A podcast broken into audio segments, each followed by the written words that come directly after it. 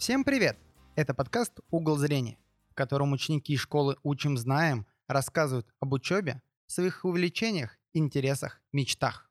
Мы его ведущие, госпитальные педагоги Антон Поляруш и Николай Бабенков. Сегодня у нас в гостях ученик 11 класса Артем. Это я, да, здравствуйте. Артем, расскажи, пожалуйста, из какого ты города? Я из города Кемерово, это очень далеко в Сибири находится. Вот. А ты знаешь какой-нибудь интересный факт в своем городе? Э, да, э, он в советские времена, например, там очень много было угля, и это был одним из главных э, городов по добыче угля. Достаточно интересно. Ты приехал э, из Кемерово, верно? Попал в нашу школу. Твои первые впечатления. Учителя классные, мне они очень нравятся, очень хорошо учат. Ты когда переезжаешь издалека, из какой-нибудь глубинки, тебе первое, что удивляет, такое, например, оборудование. Школа показалась тебе, скажем так, инновационной, я правильно понимаю? Э, Да, Артем приехал к нам из другого подразделения нашей школы, которое располагается в Морозовской детской городской клинической больнице. Верно, Артем? да, Э, Скажи, пожалуйста, а вот есть у тебя любимый предмет? Мне нравится предмет информатика, оттуда вытекающая математика, вот, и она мне интересна, мне вот хочется с ней связать жизнь. Хорошо. Артем, я знаю, что ты участвуешь во многих мероприятиях, и в том числе как раз-таки связанных э, с информатикой, верно? Верно. А скажи, пожалуйста, что это было за мероприятие, что это за курс такой? Два слова расскажи нам, пожалуйста. Samsung, а, собственно, как я понимаю, решил а, сотрудничать, предлагает а, курсы по неким азам, созданием игр. Оно меня заинтересовало, и я вот в этом участвую. А какую бы ты игру хотел бы создать? Я пока что хотел бы научиться именно азам, научиться владеть инструментом. Ну, пока у меня нет э, какой-либо идеи. Конечно, фантазировать это классно, но лучше сначала уметь что-то делать. Спасибо. Артем, ну вот мы начали говорить про геймдев, правильно Э, называю? Да, да, да. Вот. Но если по-другому, какая игра тебе нравится сейчас больше всего? Скажем так, идеал твоей игры, он же существует? Но опять же, в зависимости, э, там, на что смотреть, мне нравится безумное количество игр, и, например, каждый я мог бы выделить какую-нибудь изюминку. Например, ну, там, даже GTA, RDR, они все хороши по-своему, и в них определенная изюминка. Я не могу сказать то, что, например, вот мне это нравится больше остальных, мне они нравятся все одинаково. Тогда у меня такой вопрос.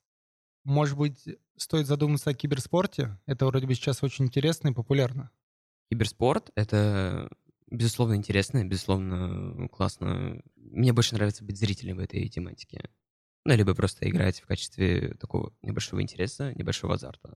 Давай вернемся к школе. Везде мы, люди 21 века, пользуемся интернетом, в том числе у нас есть дистанционные занятия, без них никуда. Скажи, пожалуйста, как можно себя обезопасить в сети? Давай представим ситуацию.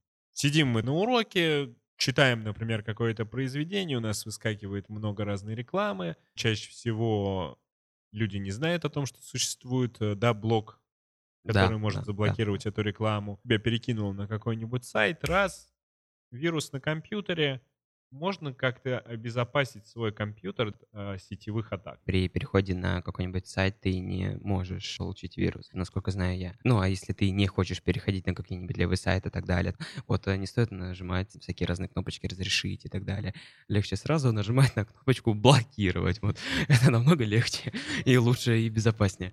То есть выходит, э, лучше всего, если не знаешь, лучше это закрыть, либо перепроверить. Правильно понимаю? Да.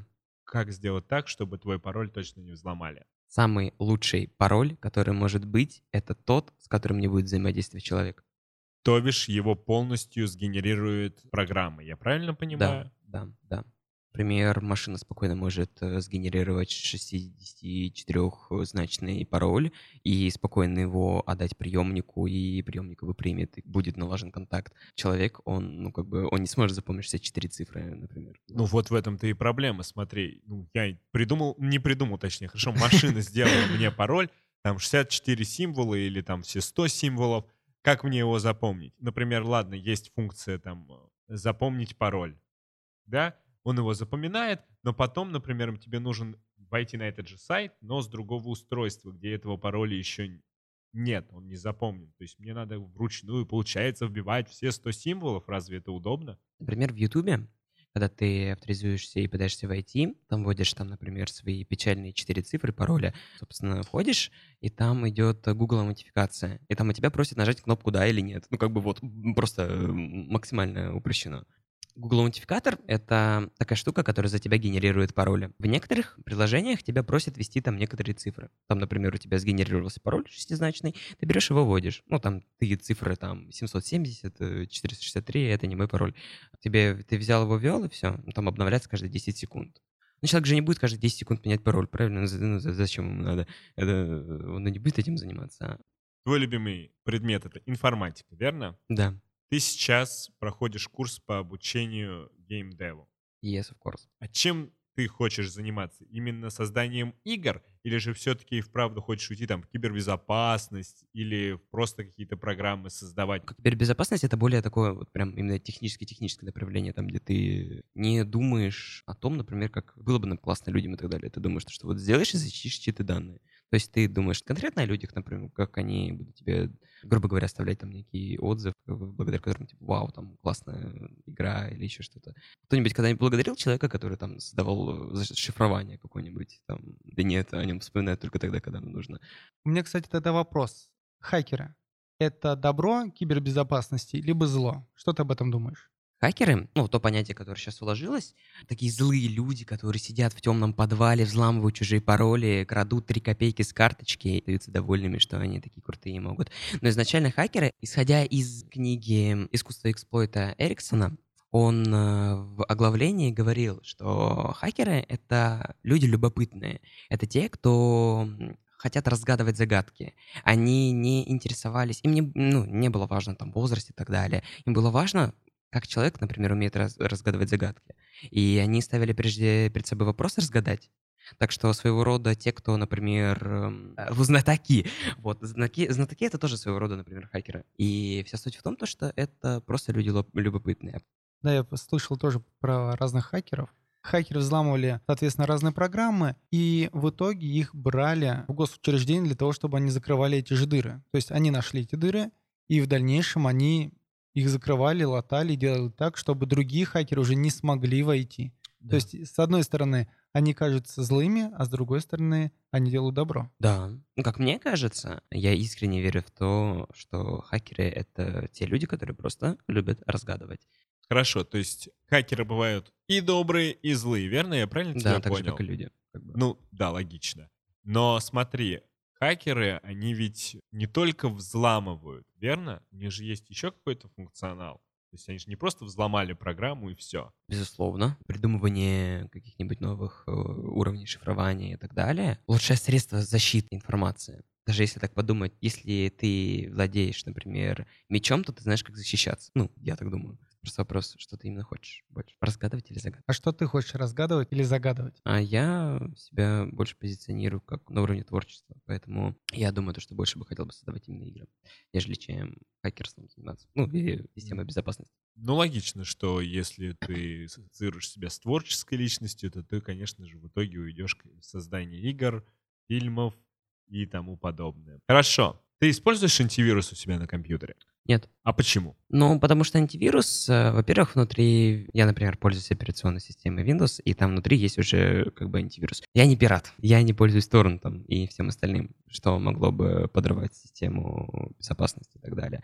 Я вот, например, это там люблю лицензионные вот игры, покупаю в Steam. До некоторого момента покупал да, в наше время игры покупать становится все сложнее и сложнее. Хорошо, понятно. Я на самом деле тоже не пользуюсь антивирусом. Windows есть свой антивирус, хотя работает он и вправду так себе, и периодически его нужно отключать даже при лицензионных продуктах, то есть с программами монтажа очень часто. И вот Movavi Clips, например, периодически не дает скачивать какие-то с их же сайта. То есть ты покупаешь у них какие-нибудь э, инструменты для монтажа, и не дают тебе их скачать, говорит, что это опасно. Приходится его отключить, скачать и включить обратно.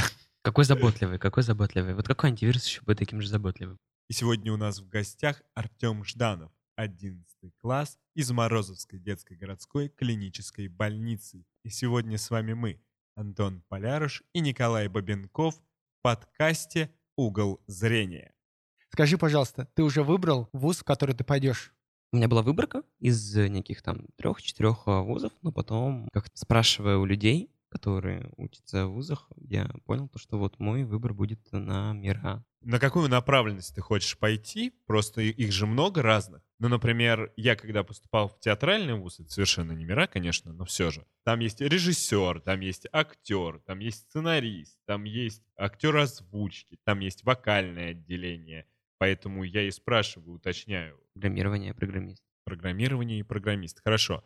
Судя по тому, что ты любишь поиграть, Да, да, это а, я. я думаю, что ты любишь играть не только в компьютерные игры, но также и в настольные игры. Я же прав? Да. Можешь посоветовать э, нашим ученикам, нашим слушателям какую-нибудь настольную игру? Ведь скоро Новый год, всегда хочется чем-то заняться в праздник. Есть у тебя какие-то любимые игры? Настолки классная вещь, например, что я мог советовать из них, если вы хотите пору- поругаться со всей своей семьей, то вот большой куш ваш выбор. Вот. Достаточно интересный выбор для предложений. В свою очередь не предлагал поиграть в Монополию и Манчукин, потому что мне кажется, что именно в этих играх люди чаще всего ругаются. Если мы говорим в обратную сторону, да, и мы советуем игры, в которые не надо играть, в таком случае я тоже посоветую игру. Называется «За бортом». Суть в том, что вы плывете в лодке, и ваша цель добраться до берега, но еды, воды не хватает. Там шторм, акулы, солнечные удары, и постоянно приходится меняться местами. Кто-то гребет, кто-то сидит на корме, и постоянная возня, друг с другом спорите, кто-то за кого-то, и, в общем, возня там такая, что после этого просто расходитесь по разным комнатам и больше не разговариваете в течение ближайшей недели точно. И топ моего списка, наверное, открывает игра «Грани судьбы». Достаточно простая, то есть вам надо набрать определенное количество победных очков, но суть в том, что там необычные кубики. Ты когда кидаешь кубик, у него как бы все грани обычно, ну там 1, 2, 3, 4, 5, 6, все. А там грани меняются. То есть ты можешь снять грани, которые существуют, и заменить их на те грани, которые тебе нужны. То есть ты накапливаешь очки, покупаешь эти грани, меняешь, и таким образом у тебя все больше и больше ресурсов, чтобы получать разные карточки и получать победные очки. В свою очередь, я бы предложил для семейных э, посиделок поиграть, например, в такую настольную игру, как Экивоки. Скажи, пожалуйста, какую настольную игру все-таки мог бы посоветовать ты? Ну, сейчас сколько я думал, и пришла в голову, например, такая игра, как мне кажется, достаточно классная. Это гном вредитель, если не ошибаюсь, нет. Верно, да, есть такая настольная игра. Смысл заключается в том, то, что на тебя выпадает роль. а, либо обычный гном, либо гном-вредитель. Ну, соответственно, гном-вредитель у него, из, исходя из его роли, все понятно, кем он будет, именно вредителем. А гном обычный, он должен дойти до золота. Следовательно, гном-вредитель должен им помешать всякими разными способами. Например, там, уводить, э, там, например, от золота, если ты знаешь, где оно. Или поставить угол какой-нибудь, который вообще там не нужен, что он там делает, вот и так далее. Э, Если я не ошибаюсь, это командная игра, то есть там Да, есть да. один или два гнома-вредителя, и все остальные играют как по сути вместе, но самая прелесть игры в том, что никто не знает, кто есть кто. Твоя задача еще вычислить этого гнома-вредителя, пока игра не закончилась. Артем, мы уже говорили, что в скором времени наступает Новый год. Ты ждешь этого волшебного праздника, этой волшебной ночи, скажем так? Я думаю, что да. В таком случае я хотел бы предложить тебе поздравить наших слушателей, наших учеников, наших учителей с наступающим Новым годом. Как ты на это смотришь? Я согласен. Согласен. Отлично. В таком случае я подготовил небольшое стихотворение, которое я тебе сейчас передам, чтобы ты его прочитал, да, озвучил, и оно прозвучит в следующем выпуске. Время сквозь пальцы песком утекает. Буднями мчатся недели, года. Привычный уклад зимний праздник меняет. Когда вокруг елки, огни, суета. Так пусть в эти дни волшебство приключится. Магия праздничных, радостных дней. И сказка к вам в дверь в тот же миг постучится. Желание ваше исполнив скорей. Спасибо большое, Артем. Это прекрасное прочтение, прекрасное стихотворение. Я думаю, что именно так в этот Новый год все и случится. И сказка постучит нам в дверь. Универсальный запрос. У нас э, в нашем подкасте есть рубрика, которая называется «Универсальный запрос». Это способ, возможность задать свой вопрос учителю. В прошлом выпуске наша ученица Дана задала вопрос учителю английского языка Варваре Антоновне Абанович. У меня есть вопрос к Варваре Антоновне. учительница английского языка. Как долго вы изучали английский, чтобы устроиться в школу? Ездили ли вы куда-нибудь, чтобы опрактиковать свой английский? Варвара Антоновна, вы готовы ответить на вопрос? Дорогая Дана, спасибо большое за такой интересный вопрос. Четыре года в университете. Я закончила Московский педагогический государственный университет. В школе моей, когда я училась, меня вдохновляла моя учительница. И тогда я уже поняла, что, скорее всего, хочу и буду этим заниматься. Конечно же, уровень языка нужно поддерживать. И в 2020 году я решила полететь в Эдинбург, в Шотландию, на трехнедельные курсы языка. Но, к сожалению, случился коронавирус, случился локдаун, закрылись границы, и пока моя мечта это не реализовалась, но я надеюсь, это случится в ближайшем будущем. Очень нравится мне э, смотреть фильмы, сериалы на языке оригинала, читать книжки. И вообще мой совет главный всем, кто хочет заняться английским языком, причем неважно, в каком классе вы учитесь, в пятом, в восьмом, в десятом, в одиннадцатом, никогда не поздно.